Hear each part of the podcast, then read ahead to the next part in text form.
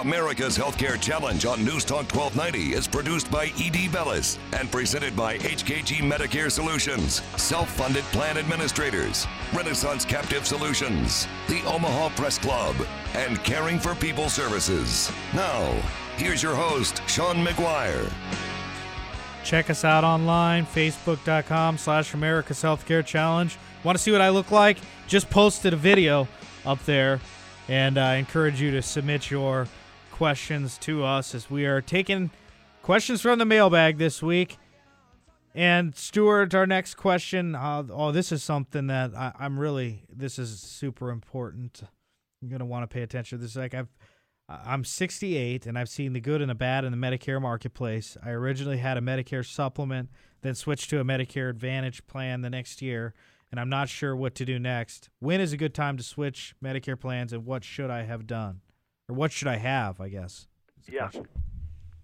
well, uh, the rules are pretty hard and fast, and, and let me share them with you.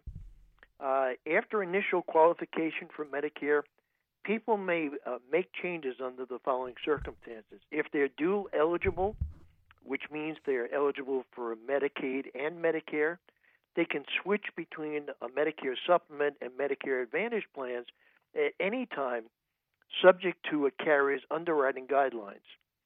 Also, if there are any changes in their personal life circumstances, for example, uh, loss of a job, uh, change in the state uh, in which they live or their home address, uh, which affects local access to coverage, excuse me, they're they're eligible to make that change.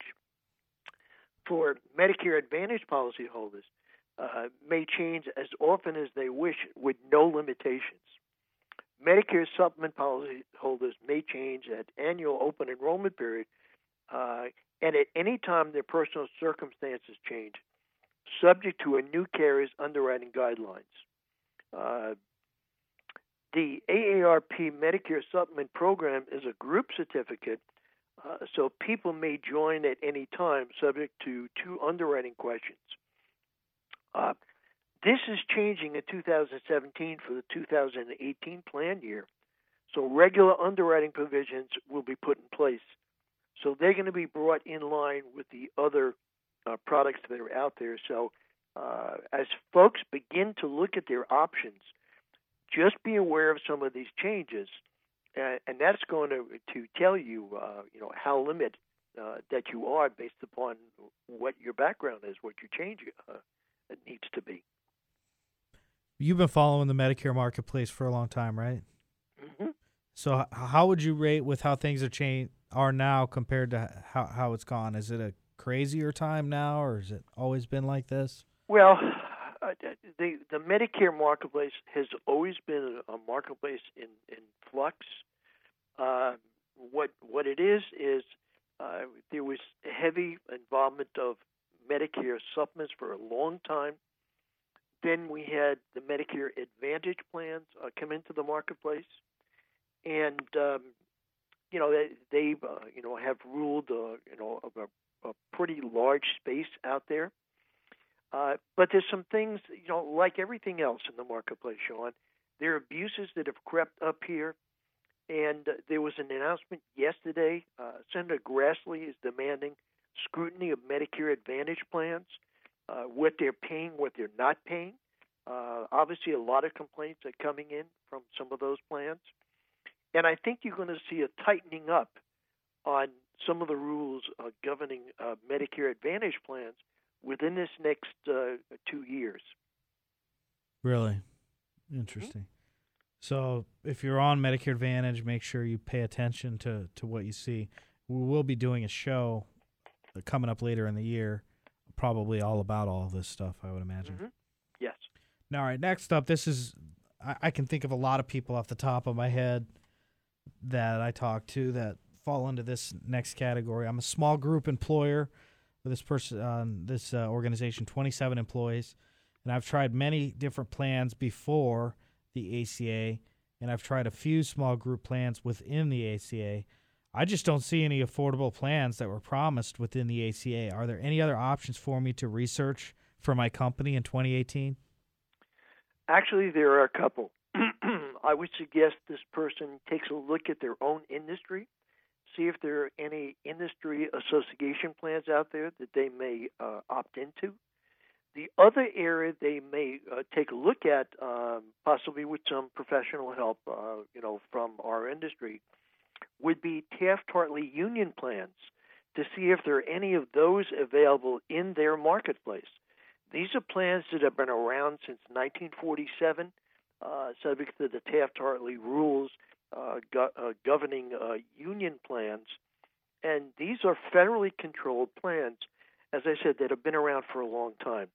So they those may be some other options uh, for this small employer. Okay.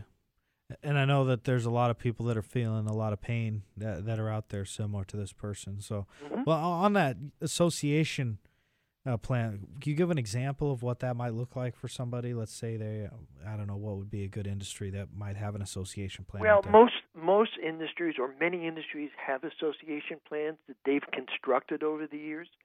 And so maybe there's, a, for example, general contractors and uh, the American Subcontractors Association each have their own association plans uh, that are that have been around for many, many, many, many years for people in that industry. So really, uh, the answer to your question, John, it's industry specific. So if a person is in a given industry, they might want to look do a Google search uh, for association plans in the XYZ industry uh, to see what options are out there. Okay. All right. Makes sense. Next up, we have I'm in a state that did expand Medicaid. Because of my income, I qualified for cost sharing subsidies and uh, co-payments for my ACA coverage. I'm confused about whether those subsidies will continue for the 2018 plan year. that that is a concern from many, many, many people uh, every day, every part of the United States. It, it's part of a, a kitchen table and, and friends' conversation across the country. Um, it costs a lot more to provide medical care to the country's uh, poor and disabled than it did when Medicaid was introduced. About $654 uh, in 2016. Okay, in uh, the bulk of this increase was driven uh, not by rising healthcare costs, but by huge increase in the number of people who are covered by Medicaid uh, because of the ACA. Uh, there's a huge divide in Congress, uh, huge divide amongst Republicans, and certainly the Democrats don't want to see any changes whatsoever in terms of how Medicaid funding uh, will be structured. Uh, and there's talk about block grants, uh, versus keeping the system the way it is right now. And there's pros and cons on both sides of, of the street here. This is one of the big riddles and mysteries which has got to get sorted out, certainly within the next 90 days. So at least the states will will understand what's going to be available in the in the state uh, marketplaces, so they'll know whether there's going to be uh, Medicaid funding uh, for eligible folks or not. That's one of the big mysteries that's out there right now, Sean. Hmm. Interesting. Interesting. Anything else that people should be paying attention to on this Medicaid thing?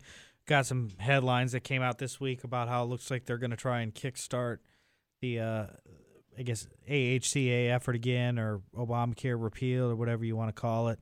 Medicaid, a huge part of that discussion. Anything you think they should be aware of? Well, again, just to keep watching uh, the news.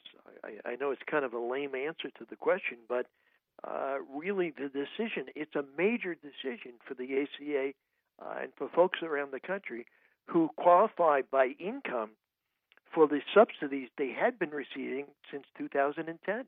Mm-hmm. Uh, it, it's a question that really begs an answer here, and obviously it's got to come from Washington, Sean. Mm-hmm. Okay. All right. Let's take a timeout here.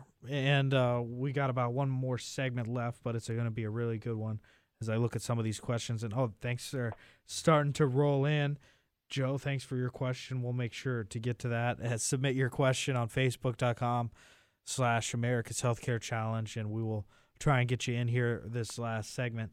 And you can find all the other uh, information produced by this show during the week. You can see our blog posts. You can see other articles that are catching our attention, and much more. Just just hop on there and go ahead and like the page, and you'll get into our content syndication. Sean McGuire here. This is America's Healthcare Challenge. Back right after this.